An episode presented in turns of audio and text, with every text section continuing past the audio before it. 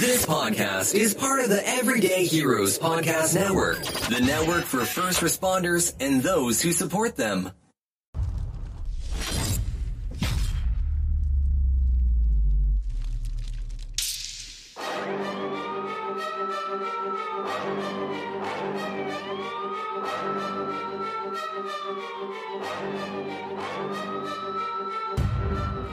Hey guys, welcome to the Hero Academy podcast, the place where you can celebrate and highlight our frontline heroes.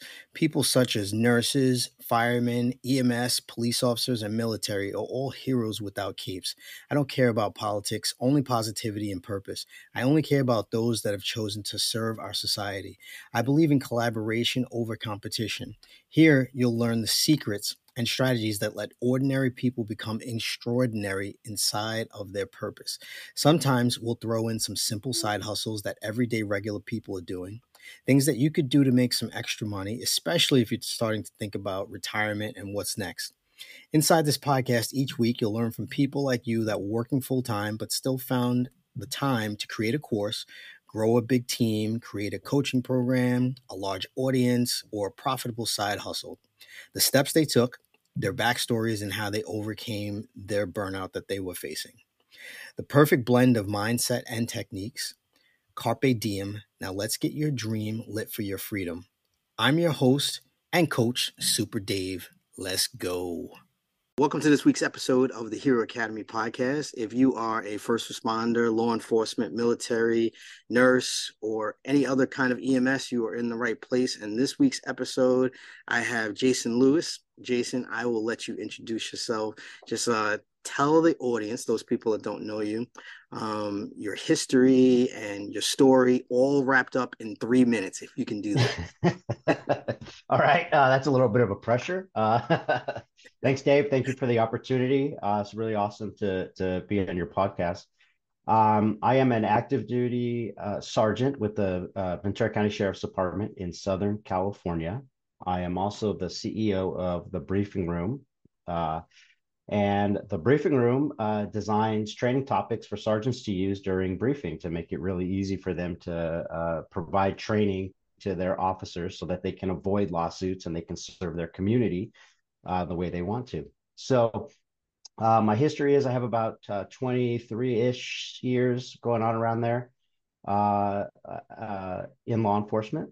Um, I've pretty much done law enforcement my entire adult life. Uh, honestly, since I was 16, I was an explorer uh, with wow. our sheriff's office. Uh, so it's pretty much been a part of my entire life. Um, my career has been focused a lot on training, specifically use of force and uh, defensive tactics. That's kind of where my passion uh, has li- has been. You train jujitsu? Um, what's that? You train jujitsu? I do. I've trained jujitsu again most of my adult life. Um, jujitsu is a big part of my life. I love it. Um, and I also make pizza. I'm a I'm a pizzaiolo. So I have a big wood fired oven in my backyard, and uh, those are my two hobbies: jujitsu and pizza. That's awesome. You ever have any New Yorkers try your pizza? I have not had any New Yorkers over to my house to have pizza, um, but you're more than welcome. I appreciate that. When uh, I've only been to Cali once, I was in Palm Desert, Palm Springs area. Uh huh. Yeah. And it was uh, beautiful. I loved it. I can't wait to go to like San Diego just on vacation. Mm-hmm. Um, but if I'm ever in Ventura, I will definitely hit you up and say, "Hey, I want to try that pizza." yeah, for sure. Uh, we were supposed to go out to New York actually to do a pizza tour. I was supposed to go with my family, and then COVID hit. We had our tickets and everything, and it all got canceled. So um, you know Barstool Sports, that's how he got oh, yes, famous. Yeah, sure. trying yeah. pizza all around the country. It's pretty yeah. crazy. Yeah, um, yeah. Uh, I think the two best places for pizza, according to people from Chicago and according to people from New York, is New York and and Chicago. Like those are the two best. Do you like a deep crust or like a thin thin crust? I have been to Chicago and it was not my favorite pizza. I love New York. New York is my absolute favorite style of pizza. Yeah. And then Napoli second. So yeah, yeah, yeah. my two favorites. I like a grandma slice, not too much cheese. Mm. Yeah. Yeah. We have a great grandma place uh, right right where I live. Yeah. All right. So, um, so you're a sergeant now? I am, yeah, on patrol. Oh, that's cool. That's cool. Um, and how long ago did you start your training company? Uh, we've been in we we've been in development for about two years. We launched in, in October of last year. Yeah. That's really cool. Uh, and I, I so believe in training, man. I think it's so critical. Um, I've had mostly great bosses. Um, when I was younger on the job, I was considering stu- like the plan was to do like five to seven years on patrol, then go to the academy, study for boss, and then do the rest of my career, and then actually go up the ranks. But I was mm. having so much fun on midnights with my partner, you know, running and gunning and locking mm-hmm. up guys with guns, uh, mm-hmm. that we went the other route, and I went the community policing, then hmm. uh, mm. detective route. I went I went that route, and I've never yeah. actually taken a promotional test. oh wow, that's that's that's amazing. I thought about uh, about two or four two to four years ago one of my fellow detectives was taking the test. He was getting promoted, and I thought about briefly taking it. I cracked open the books, and I was like, "Nah, I'll just focus on business. I'll, I'll, stay a detective because yeah. there was a little bit of a pay cut from, believe it or not, from detective making overtime to, um, to supervisor. They put you at an equal uh, pay step, you know, because we have steps for sergeants and detectives. Sure they yeah. put you at an equal step and um, our supervisors do make a few percentages more it's like four or six percent more than detectives mm-hmm. but uh, with overtime we do better than the detective than the sergeants you know so um, mm-hmm. I, I got a buddy who's in homicide and he does a crazy amount of hours and uh, the pay cut he he's turning down the promotion because he can't he's going through some personal issues too so he can't right. take he can't take that that pay cut do do guys in your department experience that too yeah it's funny we talked about uh, before you started recording we talked about how we're on opposite sides of the country uh, but uh, we're we're basically it's identical uh, you know we're identical uh, yeah. and we can relate to each other very well in yes. our experiences uh, I I am very lucky. I, I love our agency. It's basically my home, you know. Um, and uh, we're like the perfect size where I've been able to work detectives. I've been able to work at the academy twice. I've been oh, able to, cool. you know, you can do so many things, but you're not just a number, if, right. if that makes sense. Um, but my experience with detectives and the overtime and the promotion is exactly exactly what you're talking about. How long ago did you get promoted? Um, four years, four or five years ago. Okay. And before, what were you doing before you got promoted? Were you a detective then? I was a detective. I was a te- detective on our uh, our bur- our burglary team, our career criminal team, but primarily we did burglaries because we're just north of Los Angeles County, yep. and so uh, our county gets hit with a lot of burglaries from burglars in Los Angeles County. So it makes sense. Uh, that's primarily what I did, and I loved it because to me, burglary is it's like one of those ultimate violation kind of a crime. You know, like you're going into someone's house. Yep. That's a that that was just a, a passion. I loved I loved doing it. I loved chasing those guys down and finding them and the shock on their face when you're you know when your team jumps them and you know you get to take them to jail and uh uh get people's stuff back. I love that. My house was burglarized when I was uh 17 or 18 my i can't i think it was my senior year of high school. Uh the guy was so disrespectful he left a like a 40 ounce beer bottle on my kitchen table. My, mom, my mom's kitchen table. Uh, and uh, you know and back then before dna was so prevalent uh, I heard stories of people taking dumps and you know in the living mm. room. Mm. I heard a lot of stories like that where like they would break in and they would just be so disrespectful, like it was a joke. But no one, yeah. no now they know that you can't leave behind DNA because you will get. Caught. I guess that's one benefit. Yeah, it's one DNA. benefit, and and then um, now the prevalence of ring cameras, it mm-hmm. helps. It helps so much. You know, like there's so yeah. many more cameras everywhere. Uh, one unit that I would like to go to now is the electronics unit uh, for my last my last year where they uh, download the video from different Yeah. kids. They had so many great great videos from uh, they they went to the uh, investigators school and they showed these great videos of like just people crashing into gas stations and you know Mm. and and hurting people th- things like that and it was just like comical watching people back up you know and go forward back up Mm. and uh just hit people and just like peel off and you know Mm. Yeah. uh what do you train on in the briefing room Oh, so the briefing room uh, trains on everything. We do 90 second training clips. Uh, so they're designed for sergeant. They're, it's truly designed for a sergeant to generate discussion during briefing. So as a sergeant, most agencies expect you or want you to provide some level of training during briefing or roll call. same here and yep. and that's a burden you know that's if you're really going to do that you have to spend time the previous day putting together a training topic make sure you know what you're talking about uh, and you have to do that day after day and because of that either most sergeants either don't do it and a few will do something like pull up a shooting video you know or some, something like that and talk about it. But the truth is how many of your guys how often are your guys involved in shootings? You know are your officers involved in shootings every day?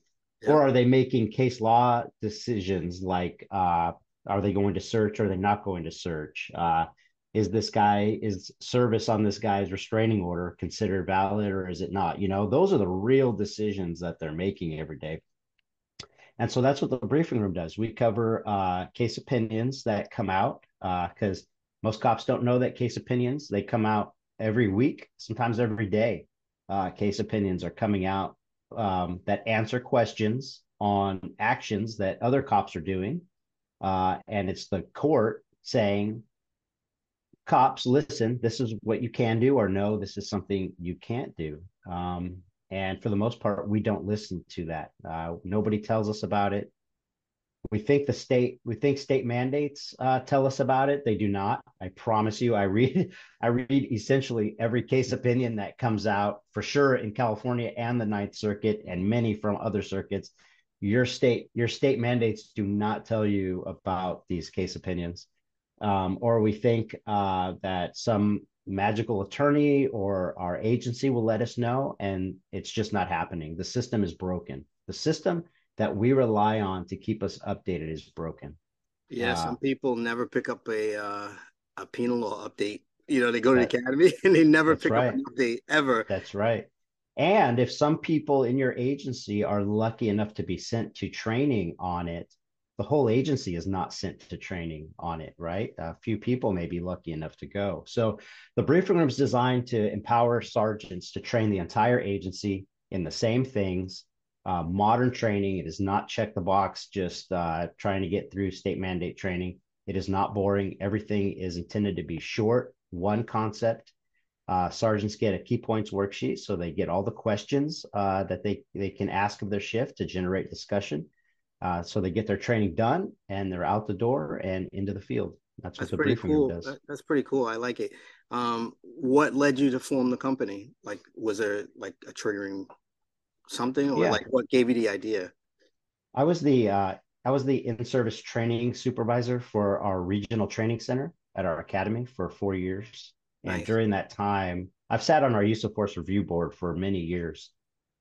And we would often see things happening that were just repeated mistakes, you know, um, that officers were doing that should be relatively easy to fix, but we didn't have a mechanism to fix it. We would have to wait two years for them to come through training to train everybody, and that's just not efficient. So Right.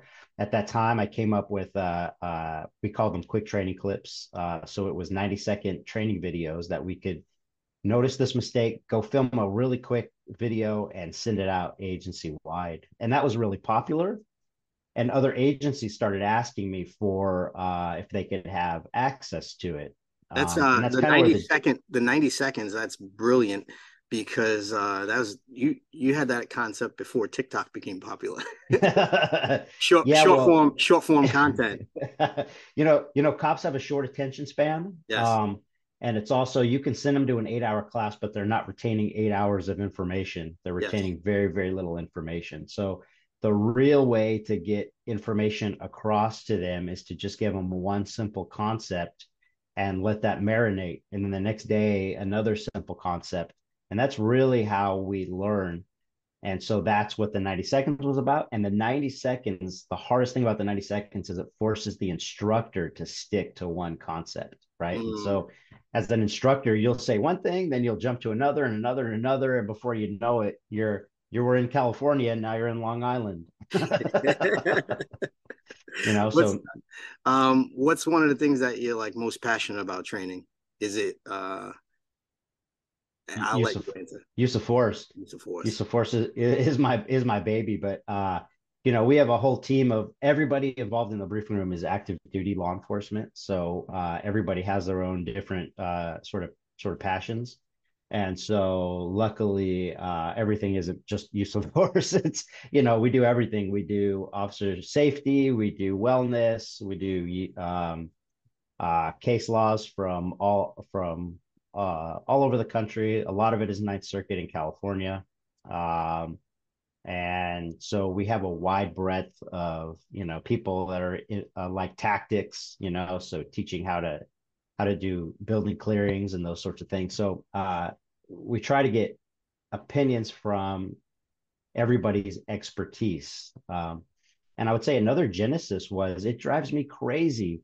Guys like you, you told me you're you may be retiring soon, right? Yep. Uh, we lose your experience. Yep. So everything you've learned in over 20 years of law enforcement, 25 years of law enforcement, you're going to retire and it's just going to go away. And the next generation doesn't get to learn that.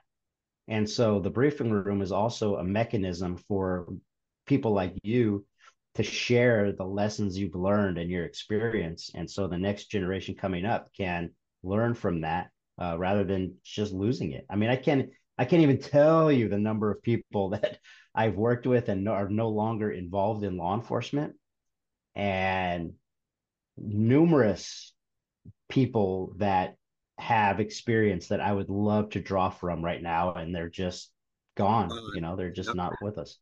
Yep. Um, I I know.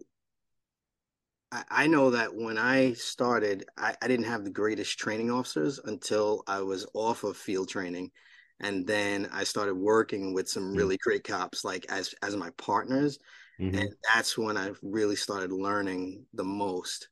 Mm-hmm. Um, so I, I completely understand your point. I would love to come out to California and share some of my knowledge. I, I felt like I was a really great street cop and I felt like I was an okay detective, average. mm, interesting. Yeah. Yeah. That's just uh always been my my belief, you know, like uh I just felt like I was a really good I, for 17 years I was a street cop. So, you know, it's wow. a lot of a lot of experience. It's a long time. Yeah. yeah, a long time and seven years as a detective. Um, what's three pieces of advice that you'd give yourself if you could talk to your your you know 20 year old self? Uh, the first one would be find a mentor. No, no, nobody told me that when I was uh, younger. I struggled a lot when I was a brand new uh, deputy. Um, even though I had been through the Explorer program, I struggled a lot. And I didn't really understand why some people uh, get specialized assignments really quickly and other people don't. And yep. um, what they were doing, you know, we would just say, I don't know if you have the saying, but we would just say, oh, that guy's golden. That person's golden, right? But the truth is, there's things that they're doing that um, that put them in the eye of people who make decisions. Um, and that's why, for the most part, of course, you have family members and nepotism and that kind of thing, you yeah. know, but uh, we call we call other... those hooks. We call those hooks. Do you call them hooks too? No. What does hook refer to? Like they're just uh, they're just brought along. Or, or crane. So like if you have a really powerful mm. hook, uh, the crane comes down and grabs you and you know places you where you where you want to be. well, I will tell you, I never had a crane in my entire career. me, me either. Me either. That's why I was on patrol for 17 years so real so really uh, my younger self uh, would be to find a mentor somebody who uh, and actually eventually I, I did and that's what got me into uh, use of force. But that just kind of happened by happenstance because I had an interest and then the, they had an interest and then you know it worked out that way. But uh, I could have easily had I known that sought that out much much sooner and gone the direction I wanted to go much sooner. Um, so so I guess that um, I guess uh, number two is listen to case law not just the opinions of other officers because as cops we tend to if we don't know what to do we ask somebody else and they tell us just what they've done Yep. And you know what the truth is? What they've done, they're just getting from the last guy that did it, and that yep. guy's getting it from the last guy that did it, right? No one's actually checking to see if is this actually uh, within the parameters of case law and statutory law or not. So uh, once I started, and it didn't start till later in my career. Once I started actually reading case opinions, it was like, wow, there's there's a whole whole breadth of knowledge out there of the courts telling us you can do this, you cannot do that, and most of us don't don't even know about it. And then once you start digging into that, you go, wait a minute, what we've always done here is is wrong, and what we've always done here is wrong. So, as my younger self, I was, you know, suicidal in their house alone uh we're we're kicking the door in and we're you know we're fighting that person over a knife and you know getting into into huge things because we're told that if we don't go save them we're liable and that's absolutely not true you know and that's just one example of where we increase our liability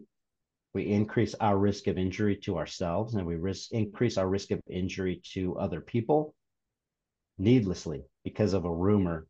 Um, so, case opinion fixes a lot of that, understanding what you truly do have to do and don't have to do.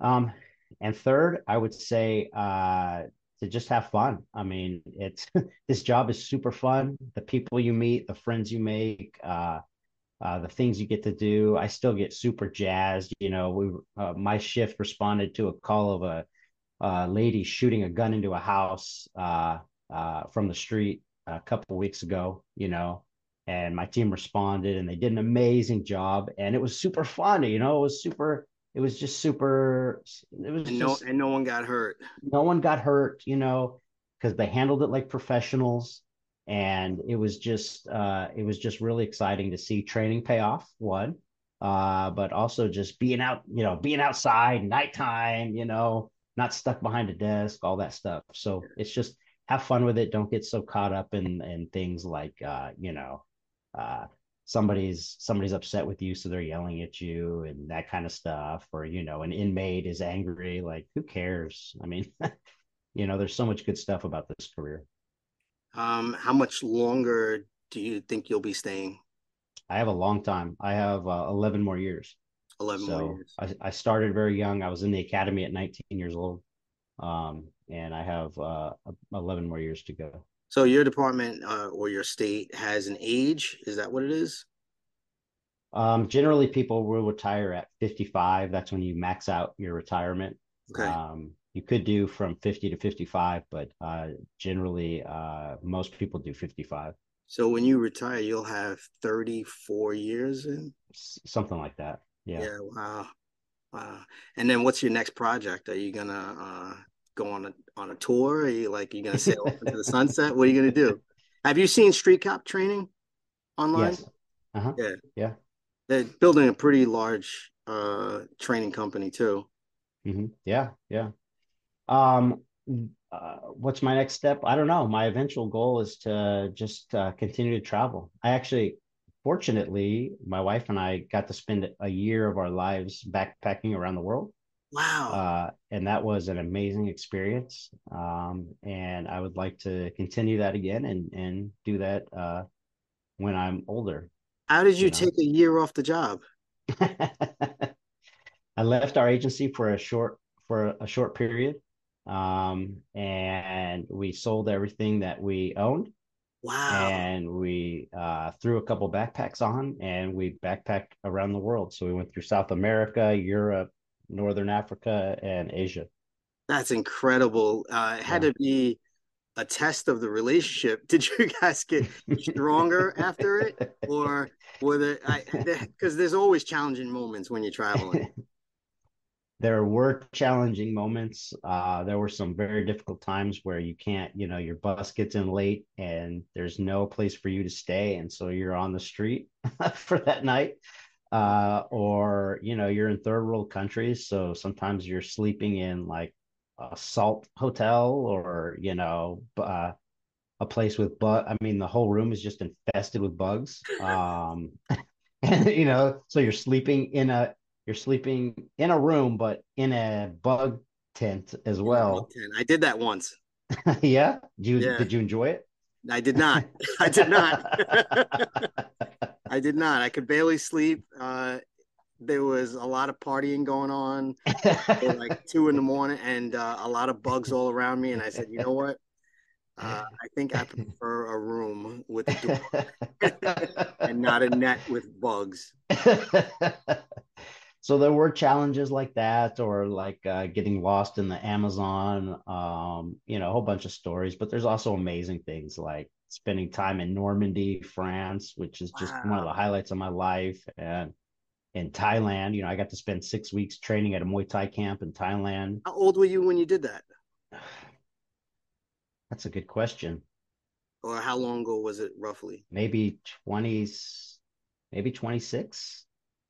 Okay. Maybe somewhere around there. Wow, that's incredible, man. Yeah.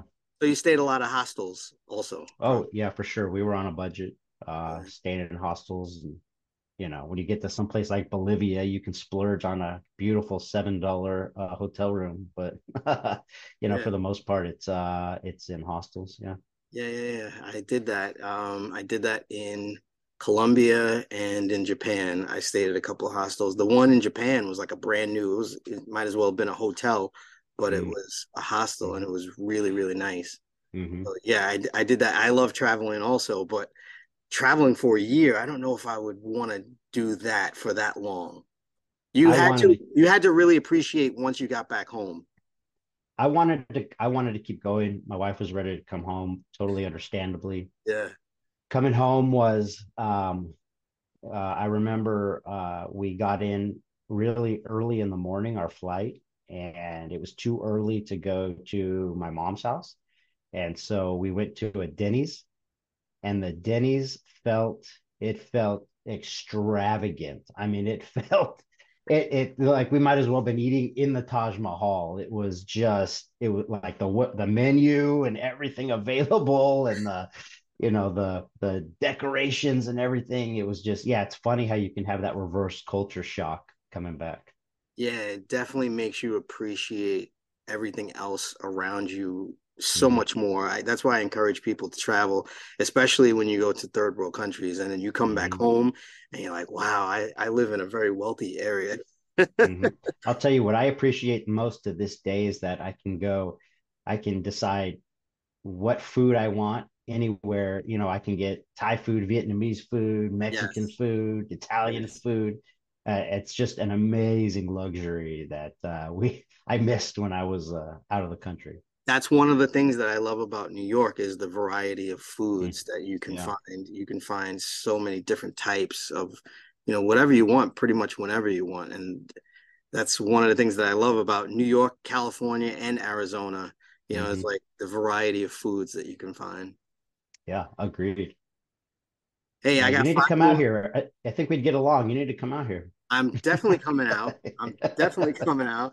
And uh, when I come out, I'm gonna eat your pizza, and, and, and we're gonna go for for a small hike in those in those hills around you. Uh-huh. You know, yeah. For, for, a little walk and talk. I'm yeah definitely going out to California. And, uh, me and my lady, we love to take walks, so we're awesome. definitely we we accidentally took an 11 mile walk in the uh, in Arizona. We were going out for a four mile walk, and it ended up being an 11 mile walk, and because uh, we got a little lost, not paying attention to the splits in the you know in the in the in the signs, and mm-hmm. uh, we ended up going the long way, and that was uh, that was definitely a challenge. mm-hmm. Hopefully, you brought extra food and water. we had nothing. yeah, I've made that mistake plenty of times. we uh, actually had a really big breakfast. Um, it was like a really, really good oatmeal breakfast that we had. So we were sustained on, but we didn't have water. We didn't have anything because we thought we were taking a short, you know, hour and a half walk, and it turned yeah five hours. Turn a- into a death double- march. yeah, a death march. That's what it was at the end. Um, and we did a double black diamond mountainside. I Wow. was like, she was like, "Oh, let's check out this double black diamond." And I was like, "Oh my god, no!"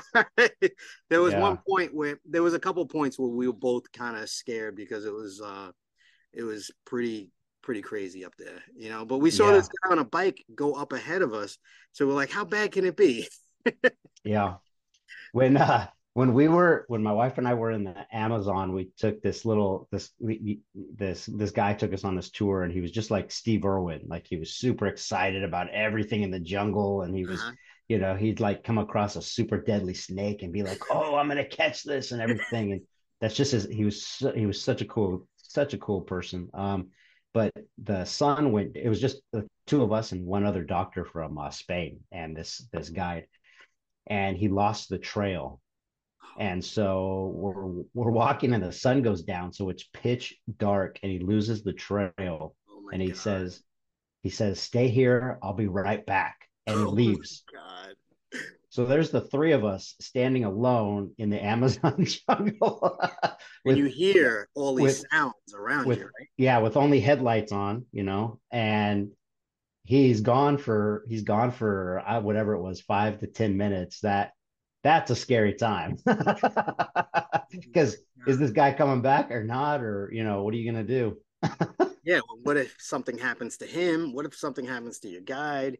exactly Oh God, I can't imagine that. Uh, I Yeah. guess you could navigate your way out with a compass, right? Get kind of. if maybe if we had a compass and maybe if we had a map but without either of those we were just three fools standing in the amazon jungle uh, with no one to guide us out Oh my God, that's so scary. All right, I'm gonna respect your time, and I'm gonna hit you with my last five rapid fire questions. What's your definition of a hero? Ooh, I think my definition of a hero is somebody who stands up uh, for what they believe in, uh, regardless of the consequences, and even if it costs them their career or costs them their life, um, they feel they're doing the right thing and they're willing to willing to sacrifice for it. Person of principle, I would call that. Yeah. And when stress is at its highest and you're starting to feel low, how do you save yourself and how you show yourself love? Uh, from jujitsu, I've learned to breathe and just try to slow things down and and calm down. So that's the first one, and then just take things from like what's important right now. What do I have to do in this moment? And is it nothing? Can I just take a break and come back to it uh, to get my mind right? You know, um, so sad that we're running out of time because I could talk about jujitsu for like the next 20 minutes. I'm a big advocate, big fan. All three of my sons wrestled since uh, kindergarten and then uh, had them train jujitsu also. And every brand new cop, I tell them, uh, you got to train jujitsu at least for a year or two, you know, just until you feel proficient, until you Mhm. get your confidence where it needs to be. So many people, they train in the academy for defensive tactics they do six weeks of training and they never ever train again. Like we were talking about the penal law, like never looking at the penal law again. It's like, how do you expect to know how to do something to defend yourself or your weapon six years, 12 years later when you're in a scenario and you only trained one time in your Mhm. entire life Mhm. for six weeks? Yeah, It's that's just not, why.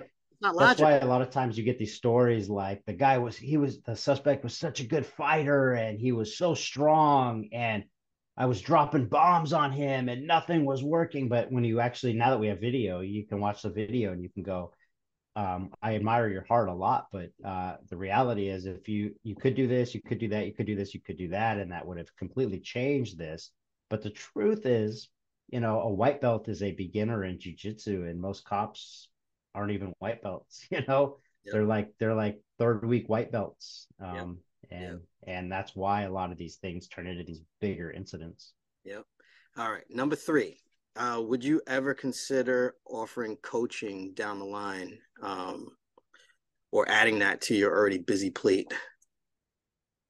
Uh, you mean like me doing coaching? Yeah, yeah. Would you coach um, other? No, I'm, no, I'm focused on the briefing room. I think sergeants in the agencies are are best suited for something like coaching, and my my goal is to support sergeants. Uh, well, you kind of do. You kind of do with the briefing room already. Yeah, right. Like that's kind of already what it is. It's it's right. a it's a training company, right? It, it is, and it's giving sergeants the tools to mentor and build exemplary officers, you know, on their own. I love that, and I appreciate it, and I think it's so needed. Um, that's why I wanted to have you on. I just wanted to give you your roses face to face and yeah, thanks. tell you that it's it's very very much very needed, and it's it's it's a cool thing that you do. Uh, what's your greatest power? Number four. What's your greatest power? What's your greatest strength? I don't know. Maybe you should ask somebody else that question. uh, my greatest strength is I'm never, I'm never, uh, I'm never. My greatest strength and sometimes greatest weakness is I'm never uh, satisfied with status quo or with what I'm doing now. I can always, I can always see where something, where I feel something should be in the future. So I'm always striving for that, for that next thing, which makes me, which is why the briefing room is what it is, and you know why it's so high quality, but at the same time, you know, that can drive you you and other people insane if you don't keep it in check. um, I heard this concept. I have it in my list of big ideas. It's called divine discontent, and it basically means we can always improve on things. And that was something that um, they say Bill Gates and Steve. Jo- you're in good company. Steve Jobs, Bill Gates. They have that. They always had that belief, like, "Hey, that's good, but we can improve on. Mm. We can improve. We can improve. We can improve. And it drove a lot of their employees crazy. Mm-hmm. yeah, they would sure. say, "Steve, Steve, it's it's good enough," and they go, "Yeah, but we can make it better." Yeah, yeah, that's me for one hundred percent. You're absolutely right. uh, and my last question for you: If you had a comic book superpower, what would that superpower be? Like a comic book superpower, and, and why? I'm gonna go with. I'm gonna say number one. I'm gonna go on record saying that Superman is the best superhero that was ever uh, ever created. Um, and anything I could do that would be in relation to Superman, I would be down for. So if it's super strength, I'll take it. If it's the ability to fly, I'll take it. If it's laser beams from my eyeballs, I'll take it. Well, what made Superman and Shazam so cool is that they had speed, power, and flight. It's like you combine those three things, right? like oh, and invincibility, where like you know bullets bounce off of you. It's like you combine those things, yeah. and it's like you're pretty unstoppable. yeah, yeah. So let's go with Superman. I, I, I love it, Jason. Thank you so much for coming on, and uh, we'll definitely stay in touch. I gave you my cell number in the uh, messages on LinkedIn, and uh, we'll stay in touch. All right, I'll talk to you soon. Awesome. Thanks for the opportunity. No problem.